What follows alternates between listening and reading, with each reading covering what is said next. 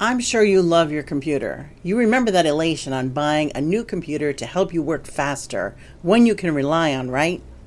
Let's think about how long ago that was. If it's been more than three years, you've got to think about adding more memory to your computer.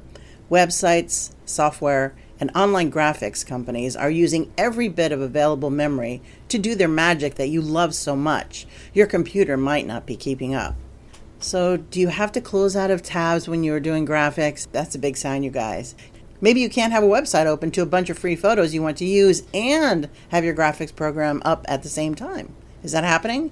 Don't go backwards and use a slow, outdated tool because your computer is not keeping up. It's time to take that laptop or desktop over to a reputable store and give it a clean slate, checking for viruses, also making sure you have all the upgrades required to run properly. And folks, this takes time. Let them do it. Now, to speed things up, you can add more memory too. You'd be surprised at how cheap it is now. If you can max out all the spots on your motherboard, go ahead and do it. You will be shocked how fast things work now, and your fear of having to spring for a new computer is gone. A small price for an upgrade is so, so worth it. Having them take all the dust out of your unit and clean behind the keyboard area is really important as well, especially if you eat crackers at your desk.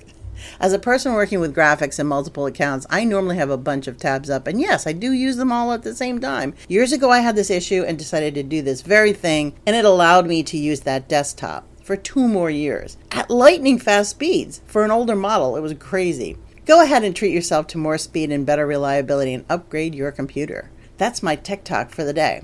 Have a good day. This is Jan Rossi from Marketing Residency. Make it a good one, you guys. Bye bye.